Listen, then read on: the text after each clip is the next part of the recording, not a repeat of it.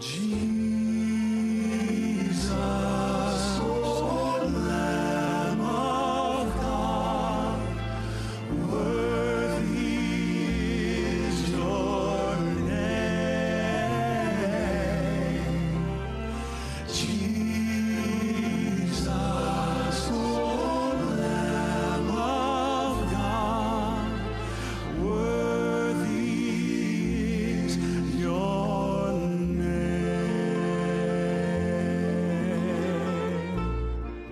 Revelation 12:11 And they overcame him by the blood of the lamb and by the word of their testimony and they did not love their lives to the death. Welcome to By the Word of Their Testimony and here is your host Etienne McClintock. Greetings and a warm welcome. Thank you for joining us again on the program. I'm delighted to have your company. I have in the studio, via technology that is, via Skype from Fort Worth, Texas, a very special guest, Christy Christopher. Christy, welcome to the program. Thank you. Happy to be here. It's lovely to have you on the program. And I met you while we were doing a trip through the Bible lands towards the end of 2017, and I partly heard your testimony there. And I tell you, dear listener, you will be blessed by this today. It is a remarkable testimony, and I haven't even heard all of it yet, but I know that God will bless us as we hear how He can transform and change lives. So, Christy, perhaps we can just start with what you currently do in Fort Worth, Texas. What I do currently is I'm an ICU nurse. So I actually work in a small hospital uh, in the intensive care setting. Okay, well, I guess that would keep you fairly busy. Is it shift work or do you just do work regular hours there? It is 12 hour shift work. Wow. Okay. So, so, you'll be on your feet quite a long time. 12 hours is quite a, quite a long shift. Here in Australia, yes. we typically work uh, your eight hour day. So 12 hours is another 50% on top of that. So I guess I guess that's quite demanding at times, and you'll see some uh, some, some very challenging and difficult uh, c- circumstances where people are, you know, having uh, family concern and relatives concern because ICU is obviously where people have um, come into because they are need critical care. That is correct. Hmm. And uh, you have a, I think you were mentioning before, you have a son. That uh, I do. I have a five-year-old son named Liam. He's actually in kindergarten right now. Ah, okay, great. Well, there is a bit of a time difference. I think there's about a 17 hour time difference between you and us. So uh, you're a day behind. So we're a day ahead here in, uh, in Australia. But oh, listen, oh, wow. yeah, it's, it's quite a difference. It's quite remarkable. But, you know, technology makes the world very a very small place and we can connect around the world so easy and so seamlessly nowadays because of the internet. But Christy, just before we uh, start talking about uh, the, the aspects of your testimony, perhaps you can just step us back to the very beginning, the family environment you're born in, where you were born, and so forth. Uh, family environment, I was born into a family with uh, two parents. They're actually still together, uh, mom and dad, and I was born in Pennsylvania, actually. And I lived there until about the age of five. Uh, after that, we moved to Indiana, Texas before Washington State, then Florida, then North Carolina, Tennessee, and then back to Texas in 1998. Wow. Okay, so you've been in Texas now for what, 20 years or so? Hmm. Yes, yes. Okay, fantastic. Now, Christy, uh, your story is a very interesting one. I think we're not going to dwell too much on uh, your growing up years and that we're going to get more to uh, the impact that circumstances and so forth had in your own life. So perhaps you can just pick uh, pick up the story where your testimony really starts. Well, a lot of my testimony actually begins a little bit later in life. Uh, I had dealt quite a bit with depression and anxiety for a greater portion of my life, probably ever since I was a teenager. And uh, I had actually had um, about five suicide attempts before wow. it ultimately led me to the depression recovery program in Weimar, California. Okay, so that's and Dr. Neil Nedley's depression recovery program? Yes, that's correct. Hmm. Uh, so, one of the attempts that actually led me to a psychiatric facility and in that facility, uh, what had kind of transpired to even lead me up to that point was I had struggled with issues with alcohol abuse. So I had had about six years of sobriety. uh, had somehow found myself uh, drinking a bottle of tequila one night. And I took a shotgun that I had, or a handgun, I should say, out into my backyard because I didn't want to make a mess. Mm. And I pulled the trigger, and the trigger jammed. Wow. So, uh, yes. Okay, so um, you know, sometimes people say, you know, when suicide attempts, people are hoping that they will get caught, and that's a cry for help. You were actually very serious about taking your life at that time. Yes, that is correct. Uh, and you said you, have you've, you've attempted to take your life five times. Uh, that was the fourth time. So the fifth time was after that. That is correct. Uh, I had ended up at a facility called Mesa Springs here in Texas, and at that point in time, I was on probably about five or six different medications. So I was on, I believe it was the equivalent of four milligrams of Ativan a day. Hmm. And mm. as I've learned in Dr. Nedley's program, that's a benzodiazepine and it's very frontal lobe depressing. And so I was on that medication.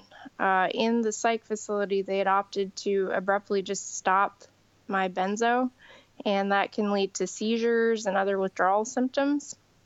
So while I was in the actual facility, I was starting to hear auditory hallucinations. I thought the staff was out to get me. Uh, I was pretty much paranoid, and I realized that was not congruent with reality. Mm. And so they put me on phenobarbital, and they attempted to wean and eventually put me on uh, medication. Um, I believe it's called Klonopin, and that's when I ended up in Dr. Nedley's care. Was shortly after that. Wow. So, uh, was there anything that sort of triggered you to get into uh, starting to drink alcohol at a young age? or was it just your social that, social factors? At that point in time, I was really looking for acceptance, and I felt that I didn't fit in in most scenarios, and so it was more of a a way to try to connect with other people and uh, basically try to numb any type of pain or depression as well. So mm. it, was a, it was a cycle. Okay, so did you was it the uh, the experience of alcohol and the social thing that made you start to drink more, or were you pretty much hooked from from day when, one when you started drinking alcohol? Uh, I knew from day one that I liked it a little too much, and it was something that seemed to follow me throughout uh, part of my life, even into college. So it definitely was something that I had an affinity towards. Right, but the social environment that you were you were moving in uh, that was uh, not uncommon. Everybody was drinking. It was slightly uncommon because I was in the Adventist school system, and I would do it more with um, secular campus and and do it almost to a way where it wasn't known as much, at least in my mind. Uh, so I kept it more hidden. Okay, interesting. If you don't mind me asking, so when you grew up uh, as a as a Christian, were you pretty much uh, quite involved in the church, or was it just something that was part of your cultural upbringing? It was definitely more cultural at that point in time. I wasn't very involved at all. Okay. Um, and would you say that any of those uh, principles, when you were brought up, they sort of did they help you later in life at all, or did it help you in regards to your recovery from depression later on? now, uh, definitely now. At the time, I didn't see it as much, but I realized that there were a lot of things that did help me along the way. I just wasn't as, I was more blind by it. Like I, I wasn't able to see it at the time. Okay. So the reason I ask is quite often, you know, people when they see people grow up and that, and they've had some religious uh, background or religious education, quite often they think, well, that was just a waste of time. None of that's helped at all. But ultimately, when you look back on life, you can see, well, some of those factors there actually now do play a part in my life. And if it wasn't for that, I wouldn't be as strong in this area and so forth. Right, right. Mm, okay. So, um, where do we go next with your story? Uh, then, after after I went through Mesa Springs and had been through that program, I was in an intensive outpatient program there at that same facility and I had met some friends or people that I thought were friends in that program. And at some point in time, uh, I'd provided a fentanyl patch to a friend, and I had never heard of this being done, but he cut it in fourths and actually put it under his tongue. And he subsequently went into respiratory distress. Oh. And given my ICU background, I was able to call 911, was able to help stabilize him, but he almost died in my car. Mm. And so that actually gave me the idea to try that as well. Wow. So I decided this time it would be for real. And I got a fentanyl patch and I packed a bag, went to a hotel in Glen Rose, about an hour outside of Fort Worth, and proceeded to do the same thing. Uh, I woke up three days later and I was on the same side for three days because in the ICU we turn our patients every two hours due to pressure ulcers and circulation. Mm. And so I was basically unable to feel the left side of my body. So I'd called my dad. Uh, he had basically been in touch with an FBI investigator. They were being prepared to sell all of my things because I did not have an executor or a will at that point. And so they were presuming that I was dead. And so Wow. So From you you were missing for three days, and they Yes. they had no idea where you were until you made that phone call. That's correct. Mm. Um, so through that experience, I ended up back in the same facility again, in the psychiatric facility. My mom had heard of Dr. Nedley's program from a friend.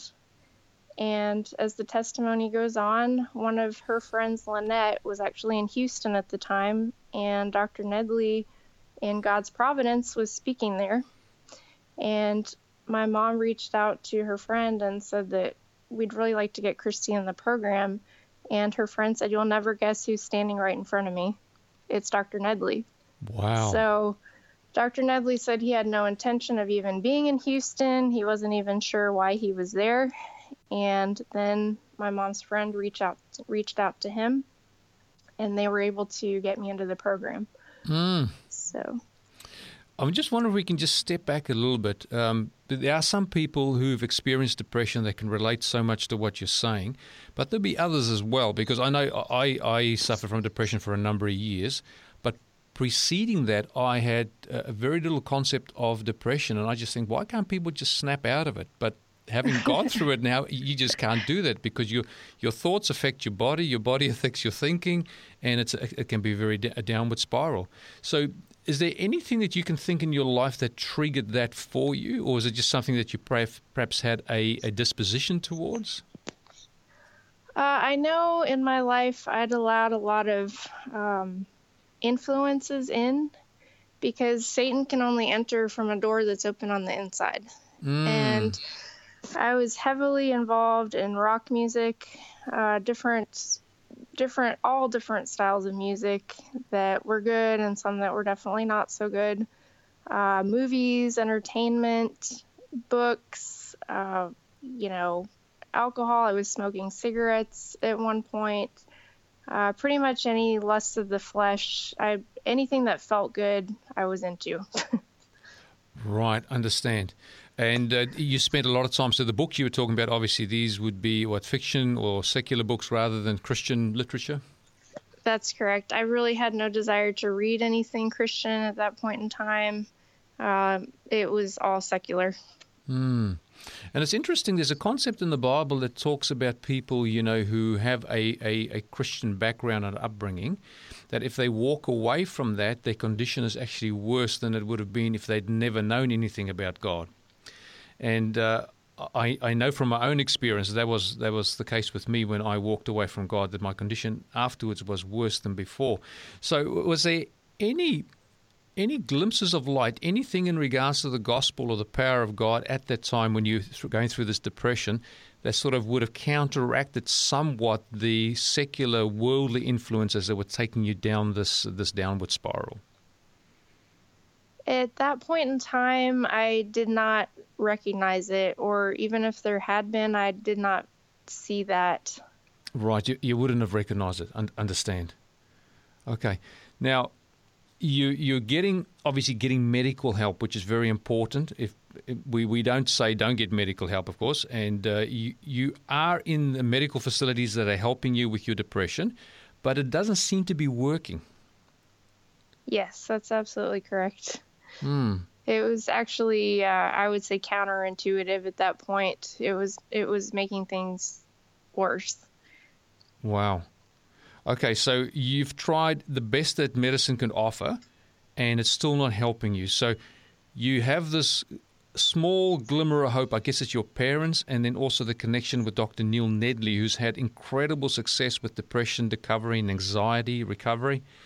Um, yes you then somehow get in contact and you believe it's providence just from what you're saying that you know your mum speaks to this person he says you won't believe that dr neil nedley is right here in houston he wasn't even planning on being there and somehow a, a connection is made yes perhaps you can correct. pick up the story from there again for us please uh, at that point, I was in this facility in Texas, and my mom had contacted Leanne. She's the uh, nurse for Dr. Nedley that does the intake for participants for this his program, and she called me while I was actually an inpatient in that facility.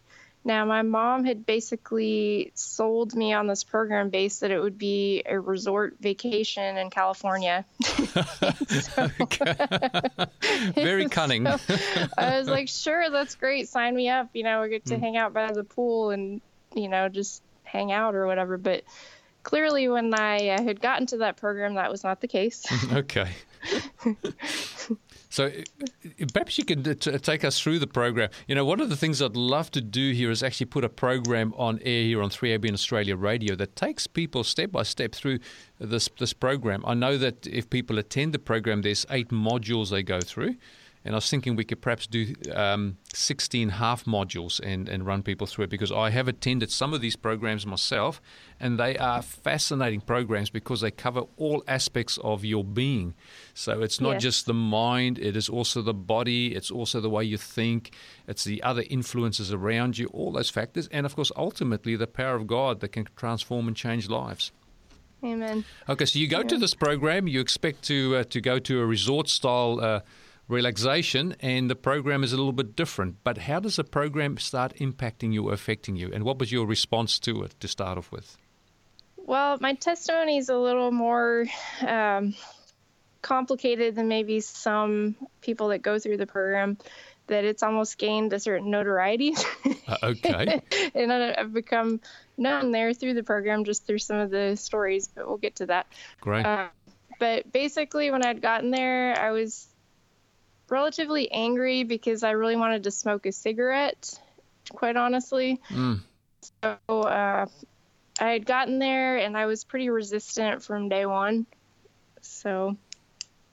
Okay, so how how does that resistance get broken down? Because ultimately, participation in a program like that, you know, you need to have some level of cooperation, and it sounds like initially you didn't really want to cooperate. Yes, that's correct. Um, throughout the program, I I had dealt a lot with social anxiety. And so some of the staff had actually picked up on this because I would go to lunch, I would go to dinner, and then just beeline out of there. As soon as I was done eating, I didn't really want to talk to anyone. Uh, so they had picked up on some of these cues. And so my big, we call it misbeliefs in the program, just something that's not a rational thought, is that I just don't fit in. Mm. And so I was wanting to pack. I tried to leave the program several times and actually try to pack and go home. And so the staff would be working together and work together as a team and intervene. And so there was a person that was very pivotal to my story. Her name's Dr. Christina Harris. She's the chemistry director there at Weimar, or the chair of the department, I should say. Okay. And she has her own testimony and that was one of her misbeliefs. And so she came up to my room. She was actually the director of that program that session. It was August 2016, and said that that was one of something she had also struggled with. And she started to cry on my bed. And my initial thought was, Who is this? She's crazy. Why does she even care about me? Wow. She's crying over me. And we became, we had quite a rapport after that. Mm. So So this lady took a, a, a, particular interest in you, came and spoke to you in your room, sitting on the bed, and then while you're having the discussion, she so much enters into what you're going through, having had similar experiences herself, that she actually Yes. breaks down. But that shows you the regard she had for you. But you thought that was quite weird that anybody would care that much about you. Absolutely. Absolutely. Wow. Okay, so then uh, does that sort of start changing your mind about the program? Basically through the program i still remained pretty resistant. Uh, there was other times that i actually tried to leave. They would hear me packing and the staff would intervene. Uh, one night in particular i was very adamant and i had packed a bag and actually called a taxi to pick me up at the gate. Mm. and i was going to book a hotel in colfax and dr nedley was called and he met me on the stairs and he said, We can't let you leave. In which I said, Is this not a voluntary program? In which he said, It's voluntary until it becomes involuntary. and at that point, he was trying to logically reason with me. And he said that, Has anything in this program harmed you from staying here? And I had to honestly think about that and say no. But I said I still wanted to leave, and he said, Then I'll have to admit you to the Sacramento psych facility. And I said, That'd be fine, I'd fit in there. Mm. And he decided to call my parents because that would be considered a change in condition, and I would be considered, I guess, in critical condition. And my parents opted to do anything it took to keep me there, and Dr. Nedley was confident that he could still work with me. And two of the staff, Christina and Priscilla, the nurse for the program at that time, slept outside my room to make sure that I would be okay. Wow. That is incredible. So it was touch and go uh, whether you would actually stay in the program or leave at that time. Yes. But the commitment of the staff, I mean, that's just incredible that you'd have two staff outside just to look after you. Because at that time, because of the depression, I mean, mentally, your mind wasn't really functioning where it should Right. be to, to, to critically assess and analyze things. And they still had to work very carefully with you at the stage to try and get you out of that deep depressive state and also the anxiety that you were suffering at the time. That's correct. Hmm. So, how many days into this program was this now? This was approximately day seven, I believe. So there was only about three days left of the program. So by the time I finally actually was engaged, there was only three days left. Wow, so seven days, a whole week had gone by, and uh, Yes. only then do you start engaging a little bit. Yes, that's Hmm. correct. So, was there anything that started just changing your mind or started changing you the way you viewed the program at day seven? Was there anything specific, or was it just that slowly but surely everything that they were doing there, including the, the dietary stuff and the exercise and so on, was actually having an effect?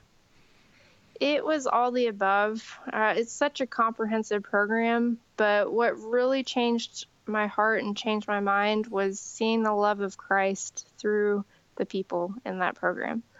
Uh, I I honestly felt that they truly cared, and I know that they still do. Mm. And I could feel the love of Christ just in their words and the way that they treated me and others. So, that more than anything else. Yes. Wow. So there be many people out there, and dear listener, you may be one of those those people who feels there that there's no one that really cares that much about you. But we know that Christ demonstrated his life uh, love. We actually read there in Romans chapter five and verse eight that God demonstrated his love to us. That while we were yet sinners, Christ died for us. So God cares, God loves you, and those who really love God and given their life to the Lord also have the love of God shed abroad in their heart. It says in the same chapter in verse 5, Romans 5 and verse 5, that the love of God is shed abroad in the lives of those who have received the Holy Spirit. And Christy, we just want to thank you for sharing your testimony so far. What we want to do now, dear listeners, is just go on a short break. I am with Christy Christopher, all the way from Fort Worth in Texas via Skype, and she's sharing her testimony about struggling with alcoholism and even some drug addiction and, and, and having tried to take her life five times.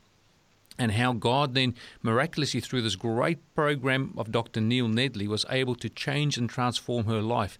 Now, we're only halfway through the program, so stay tuned and we'll be right back after these messages.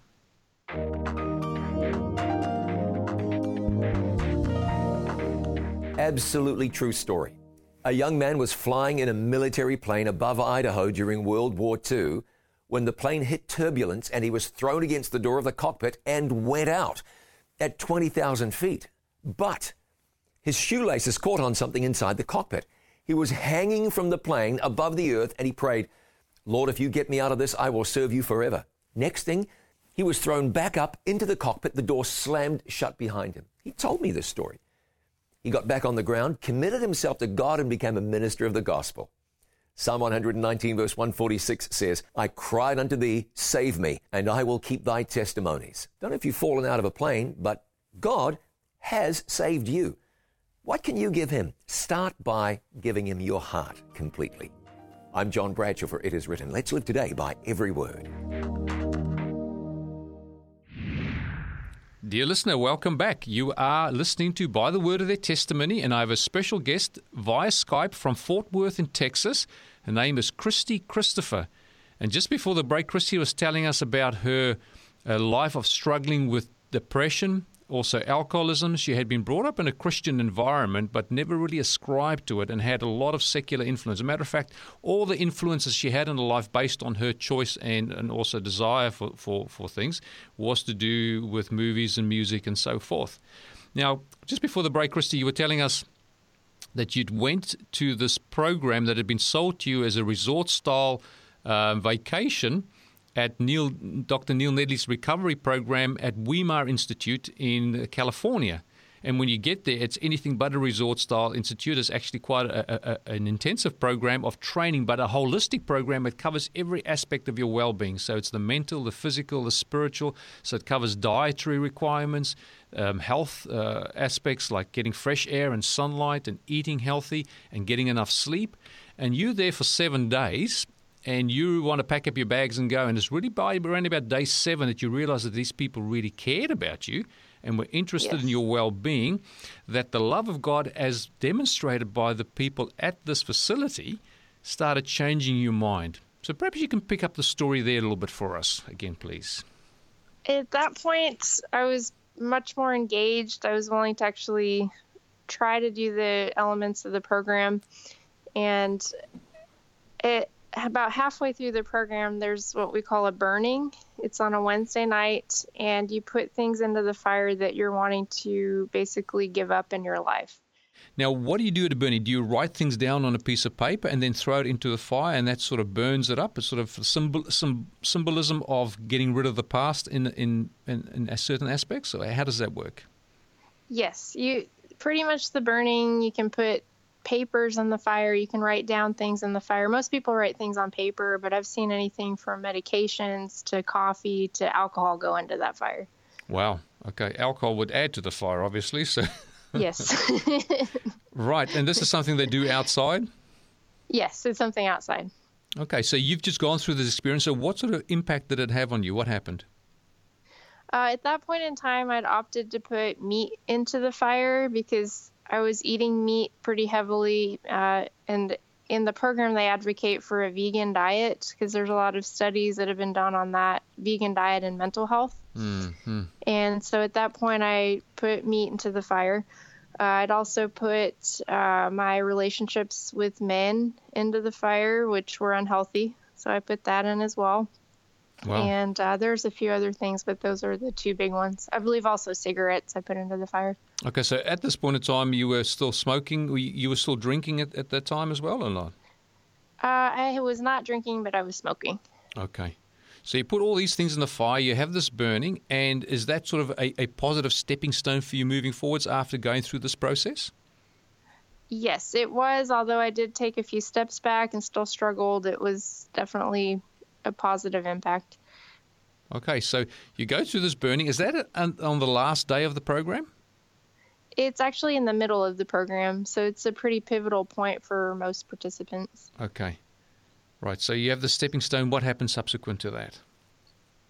Uh, after that point, Dr. Nedley had suggested that I stay in the program since it's a 10 day program, and for me, it was really a three day program uh, sure. once I was actively engaged. Mm. And I told Dr. Nedley I'll think about it, but really in my head I was like, no, I'm going home because I had a date with a, a boy at the time.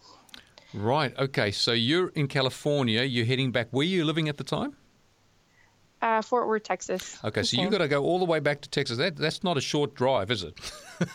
it was actually, actually I flew, but it was uh, it was still about a three-hour flight. So. Three-hour flight all the way back for a date, and uh, you just burned obviously relationships in the fire. So you're obviously hoping this would be a positive relationship. You, yes. You go over. You have this date. How long were you back home? Because you were telling me just during the break that you actually ended up going back to the program at some stage.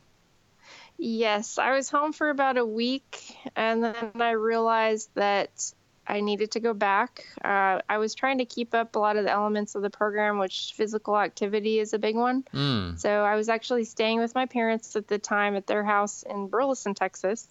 And I was running through the neighborhood doing the exercise component, and I ran past the water tower that reads Bethesda. And I was I was turning the corner. There's a water tower at Weimar, and it reminded me of that. And it said SDA on the side as I turned the corner. So I said, okay, God, uh, I'm running. I'm running from myself. I'm running from you. But wherever I wherever I am or wherever I go, there I am. So I really can't run. And I started to run the opposite direction, and I noticed the house of a physician that's a Seventh day Adventist. And it was somebody that Pastor Don, who does the spiritual component in the program, had suggested I get to know. Hmm. So there's their house. So anywhere I turned, I was reminded of Weimar and my need to go back. So God was using all these cues to put into your mind that He's drawing you. He wants you to go back, and just by simple natural means, like you're saying, even Bethesda. You know, Bethesda is the place where Jesus healed uh, someone that had uh, been suffering of the palsy. They said for 38 years. And uh, then, of course, there was also the SDA factor and also the person's house, a person that Pastor Don McIntosh had mentioned to you as a person you, you should get to know. And you you're running through the neighborhood just doing your exercise, and here you are right where the person's house is. Yes, that's correct. Incredible. Okay, so you pack your bags and you head back for California. Yes, I head back to California. They basically had to create a program while the program was not going on. So they bent over backwards to try to accommodate uh, that way. Wow. So uh, I was able to actually get off. I was on some other medications as well. I was on Adderall um, and a few other medications, I believe some antidepressants as well. And over that course, oh, also trazodone for sleep. And through the program and through the power of the Holy Spirit, uh, Dr. Nedley was able to work to get me off of all those medications. Well, praise the Lord. But these medications beforehand were vital to keep your mind stable so that you do not harm yourself and sink into a real deep state of depression. Correct. So now the program and the effects of all the natural therapies and also the, the input of spiritual light. I call it light because I, for me, when I was in depression, I just thought that my thoughts were continually dark, that it was the light of the gospel shining into my mind through a number of means that was able to transform and change my thinking. So you Yes. go through this process now. This is uh, a second 10 day program that they've modified for you because it was outside of their regular scheduled programs, Right. And you start getting the benefits of that.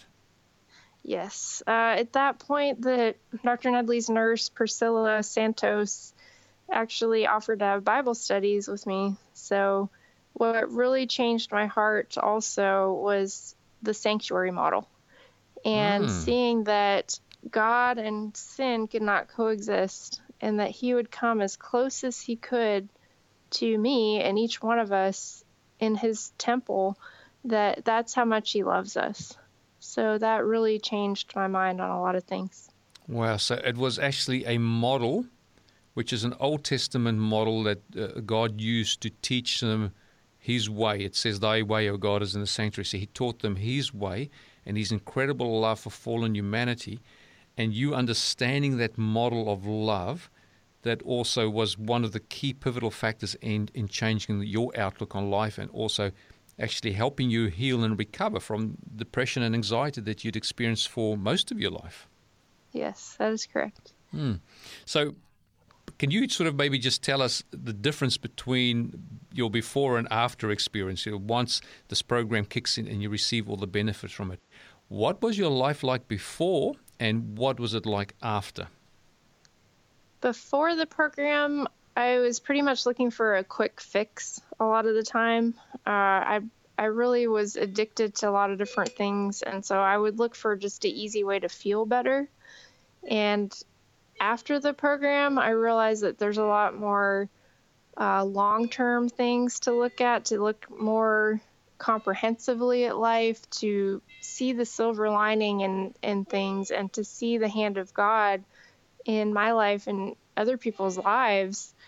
And there's so much good in life, and I was so blind to it before. Mm, it's interesting you say there's so much good in life. So there were things, good things happening around you when you were in depression. Were you able to see those things at the time? At the time when I was in depression, I was not able to see those things. I okay. pretty much was, I, I felt like I was spiritually blind and also kind of stuck in a rut almost. Mm, it's incredible. There's a there's a, a book, Revelation, and actually the name of the program comes from Revelation chapter 12 and verse 11, where it says, And they overcame him by the blood of the Lamb and by the word of their testimony, and they did not love their lives unto death. Now, in the beginning of the book of Revelation, there is seven churches mentioned from chapter 2 right through to chapter 3. Chapter 3 fi- finishes with the seven churches. And the last church that I mentioned there is a church called the Church of the Laodiceans, which is not a hot church, it is not a cold church, it is a lukewarm church. And then God, through Jesus Christ, offers them three things they need so that they can not be naked, so they cannot be poor, and they cannot be blind. So there's three things. They, they're impoverished, they're naked and they're blind. And one of the things about the blindness, he asked that they get uh, from him um, an eye salve, that they can anoint their eyes so they may see. So it sounds like God, in this through this process, which it covers the spiritual dimension, has anointed your eyes so that you can see things you couldn't see previously that were there, but you were just blind to them. Right, right. Mm. Uh, a lot of what helped too is I was rebaptized, and as a result of this program and and that the Holy Spirit has just been much more in my life. I've allowed him to come into my life in a much different way. Okay, so you're saying you rebaptized. You were baptized previously. Perhaps you can tell us just what age you were and, and what made you t- uh, take that step of baptism at that time. I was 11 the first time I was baptized. Quite and young. That was mm. actually here in Texas by Pastor Jim Gilley, incidentally. Okay. And uh, he had baptized me the first time. Right. Okay. Now, we we spoke just during the break very briefly about uh, your life as a as a young person. Uh, would you say you'd be the kind of person that could make friends very easily back then? Uh, back then, I, I could, but I more would change who I was to fit in. So I could make friends, but I wasn't really who I was. Okay, so you were you could easily adapt, but you became someone who you weren't for the sake of um, being friends with other people. Right, right. Okay, well, dear listener, you might be able to relate to that as well. There are many people who are able to adapt very quickly, but then they stay in that adapted state. They're actually not naturally who they are. So really, it's it's not really their real existence because uh, people don't get to know them personally because they they're someone else. They're masquerading. So thank you for bringing that out. Now. You said you moved around as a child as well. Did that have an, an effect on your relationships with people? Yes, I was afraid to trust people at that point because I would get close to people and then uh, I wouldn't have them nearby anymore. And so the relationships would begin, but then they would be they would be shut off uh, abruptly, basically, okay. or cut short abruptly. And then you'd have to start and develop new friends again. And, and uh, I don't know if you've moved around, dear listener, but at times uh, we moved around as, as well when we were, uh, were young with my dad's work and uh, you'd start a new friendship, but the friendship wouldn't have those deep roots because you know they'll just be shallow friendships. And after a while of moving around quite a lot, that's the only friendships you know how to actually develop, and that can also have an effect on a person's well-being. Funny enough, you should uh, should bring that up. Uh, Christy, because I, I was just looking at something last night and they were saying the number one factor for longevity with all the other health factors, they all play a part. The number one factor is actually social interaction. Ah, that would mm. make sense. yeah, so that that's very powerful. So okay, so so friendships were uh, uh, affected. and then of course you had all these other other other factors um, having having an effect on your your well being. So the Lord steps in and transforms your life. And I can attest to that because we're friends on Facebook. And uh, after our uh, trip together with the group over in the Bible lands, I can say that I can see it's not difficult for you to make friends at all. And my wife and myself have become friends with you on Facebook, and you put many positive things on there that encourage us. And I've liked so many things that you've put there, and even some of the questions you asked. So you're obviously a deep thinker now, and the Lord has transformed and changed your lives, and it just radiates out of everything you say and you do. So I want to praise, Praise God. Lord. yeah, praise God for that. So uh, pick up the story. You're um, you've done uh, day ten, and the Lord starts. A, a new life for you, and you have started walking down that path. Maybe just tell us a little bit more about that. So after the program, it is a 20 week program. So it's 10 days initially, and it continues for an additional 20 weeks total. Oh, okay. So you are given a discharge summary at that point, and it's tailored to each individual. So I had my own tailored plan, and you are to follow that at home. So I was able, by the grace of God, to follow that program. And at around February of last year, Dr. Nedley had called me at home to see how things were going. And he invited me to actually speak at the EQ summit and tell my testimony to people there. So uh, subsequently, I've actually been the nurse for the depression recovery four times now. I'll be going back at the end of March, the beginning of April. And it's been an incredible blessing to see people's lives transformed by the power of God in this program and to work with God because ultimately it's His program. And to be a part of that has been such an amazing blessing and privilege in my life. Mm, praise the Lord. So you were saying that, you know, with what this program has done and off, offered you through lifestyle and also through the power of God in your life, you no longer have to be on any medication. No, And that's correct. and uh, th- those those depressive thoughts and the symptoms that come with that is, is that all gone now? It's there's still some days that I do struggle occasionally. I mean, life is not perfect, but course. compared to what it was, it's I don't even know who that person is anymore that initially went through the program. Mm. And when I hear stories about who I was before, it, it doesn't even seem real. Really, does it sound And like a stranger, like someone else? It, it does. It does. And I praise God for that because I don't ever want to go back to that person. So Mm. it's literally feels like someone else. Well, look, it's very clear to me when I follow your, your Facebook posts and interactions we've had subsequent to the, the trip to, to Israel that uh, your life has been changed and transformed, and you've, uh, you've, you've, you've given your life to the Lord. It's very clear.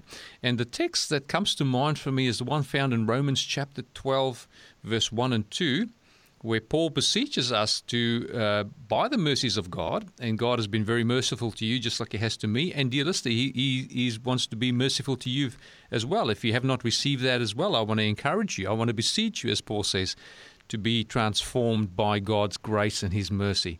And He says there that you present your bodies a living sacrifice. So that means you surrender everything to the Lord and you live a life um, that is dedicated to Him and it says wholly acceptable unto God, which is your reasonable service, so or your reasonable act of worship. Some translation says, but verse two is one, Christy, that has really impacted my mind, and I can attest to it just like you can that God is able to transform the way we think. And it says, "Do not be conformed to this world." So you were telling us before in your testimony that uh, the magazines, the books, the movies, the music, that was all the worldly stuff that was going into your mind actually didn't help your state. If anything, it took you the wrong way and made you depressed and made you anxious. It says, Do not be conformed to this world, but be transformed by the renewing of your mind, that you may prove what is that good and acceptable and perfect will of God.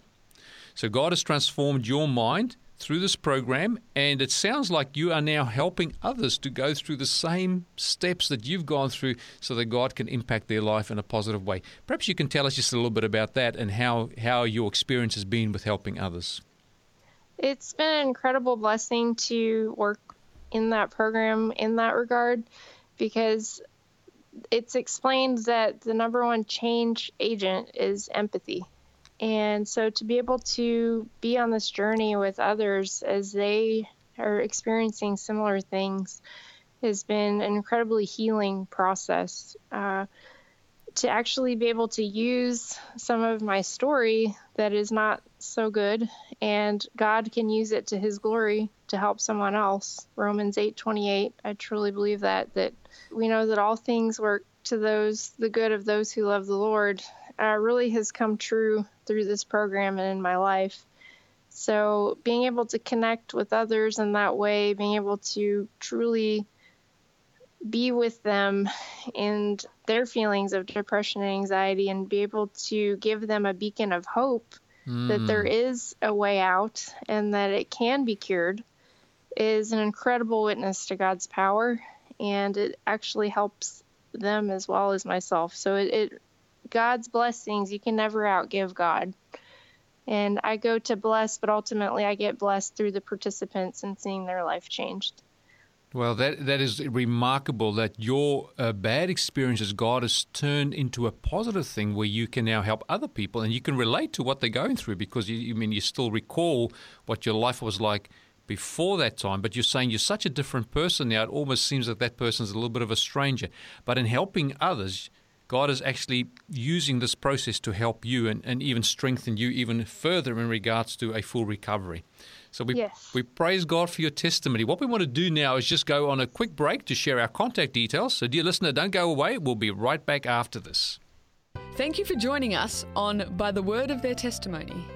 If you would like more information about today's program, or if you have any questions, please contact 3ABN Australia Radio by phoning 02 3456 or you can send an email to radio at 3abnaustralia.org.au. You can also contact us on our 3ABN Australia Radio Facebook page. We look forward to hearing from you. Dear listener, welcome back. You are listening to By the Word of Their Testimony, and my special guest via Skype from Fort Worth in Texas is Christy Christopher. And Christy's just been sharing her life journey, how she struggled with depression and alcoholism and quite a few things. Her life was so bad that at, at one stage in her life, she tried to take her life, to commit suicide. She didn't only try once, she tried five times. And then finally, through God's providence, she was led to this program called Dr. Neil Nedley Depression and Anxiety Recovery Program. And this program she uh, went in, uh, was sold to her as a resort style program. And then when she got there, it was anything but a resort style. And uh, it was a 10 day program she joined. And it's only really in day seven that she started this program. It started having an effect on her life. She only had three days, came back, did another program and she's recovered so well that she no longer needs any of that medication. Her mind is positive. God has transformed her by the renewing of her mind.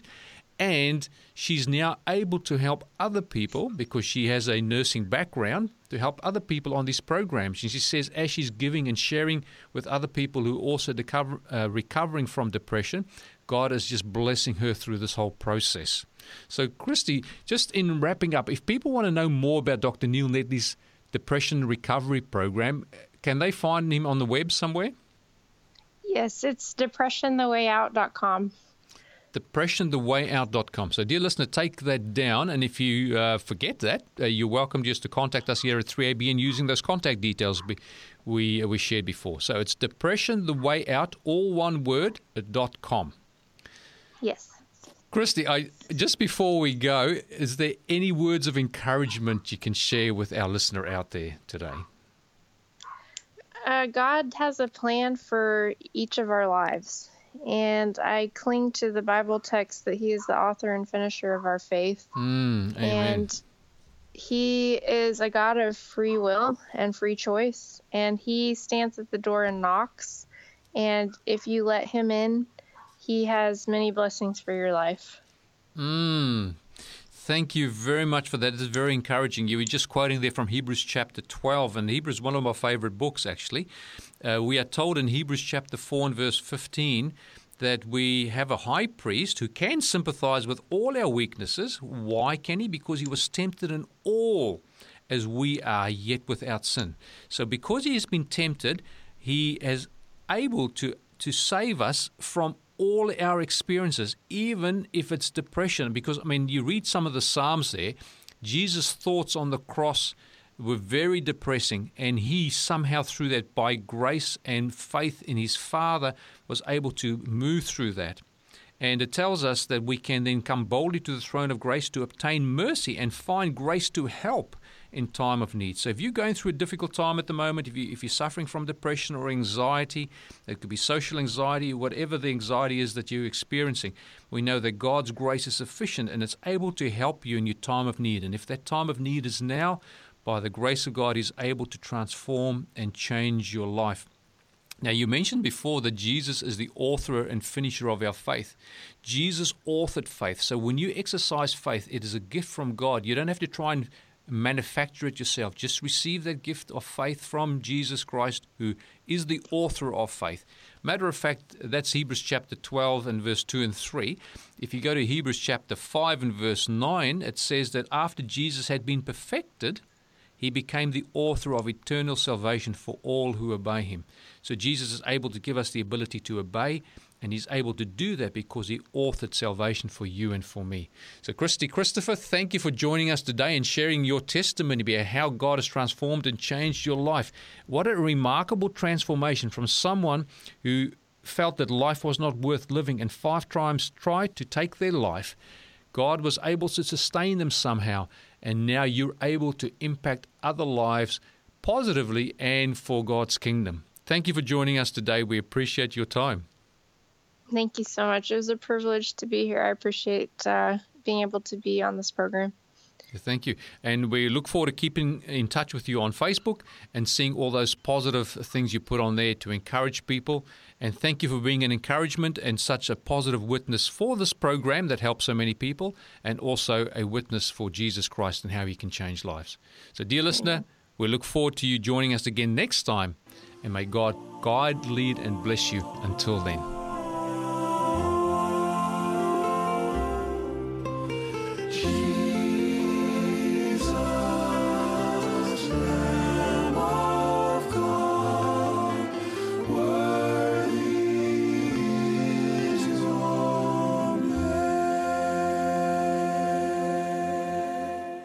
You've been listening to a production of 3ABN Australia Radio.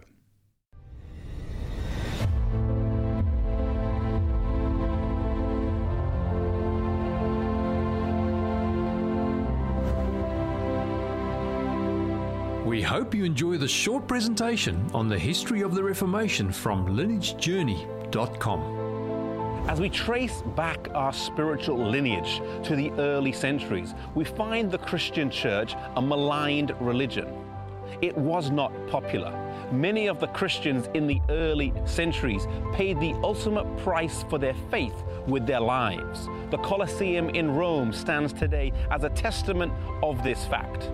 Under pagan Rome, the Christian church struggled along, but one thing was sure the intensity of the persecution kept the church free from nominal and lukewarm Christians.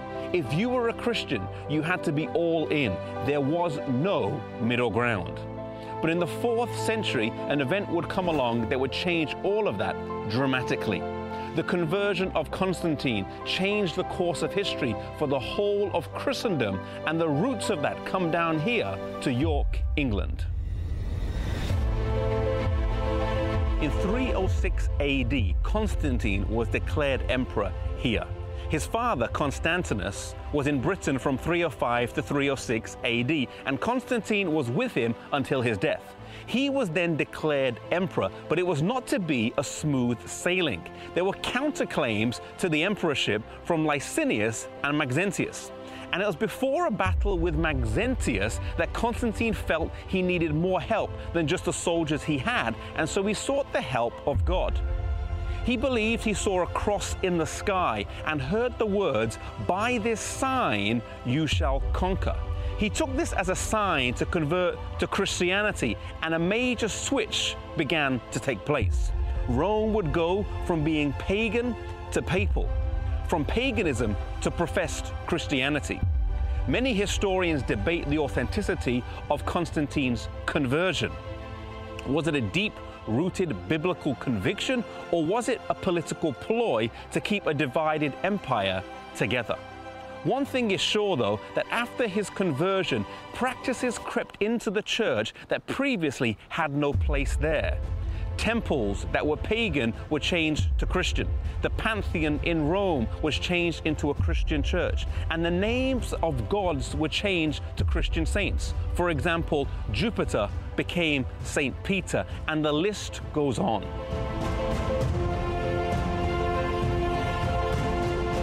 While some were happy for these changes and welcomed the lack of persecution and their newfound status, there were many Christians all over Europe who resisted these changes. For them, the persecution continued as they stayed out of line with the Mother Church.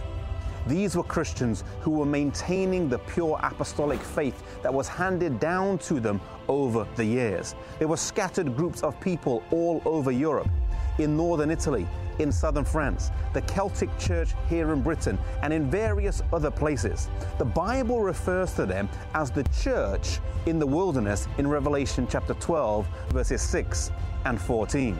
They were not always the biggest, they were not always the largest, but God would always have a people that were true to Him and that were faithful to His word. And so from this point on, two branches of the church would emerge the recognized, the mainstream, but the compromised church, and then the persecuted, often the smaller, but the pure church. The question for us today is which one of these two are we a part of? May we never compromise truth for popularity. May we be faithful to God and to His Word, no matter what the situation is.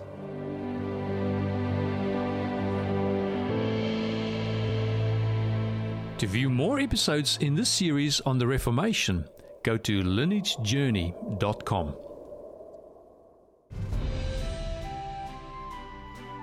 Did you know the angels were created before mankind was created? In Hebrews chapter 2 verse 6 and 7 we read, What is man that you are mindful of him, or the son of man that you take care of him? You have made him a little lower than the angels and crowned him with glory and honor. If angels were created after man and not before man, the text would have read that angels were created a little higher than man. But now we read that man was created a little lower than the angels, showing the sequence in God's creation. As a matter of fact, we read in Job 38, verse 7, that the morning stars, who are the angels, sang together and shouted for joy when man was created. So angels predate us, but what kind of beings are angels? Hebrews chapter 1 verse 7 tells us that God made his angels spirits and his ministers a flame of fire. Angels are luminous spirit beings and they are very powerful beings who gladly do the will of God. We read in Psalms 103 verse 20, Bless the Lord, you his angels, who excel in strength, who do his word heeding the voice of His word. So, angels are powerful spirit beings who do the will of God. What exactly are angels responsible for? Hebrews chapter 1 verse 14 says that angels are all ministering spirits sent forth to minister to those who will inherit salvation. Yes, God sends his angels to minister to you and to me so that we will inherit salvation. Why not thank him for giving us his holy angels who, though unseen, ministered to us daily. I'm Etienne McClintock for Bible 180, where God sets your journey in a new and positive direction.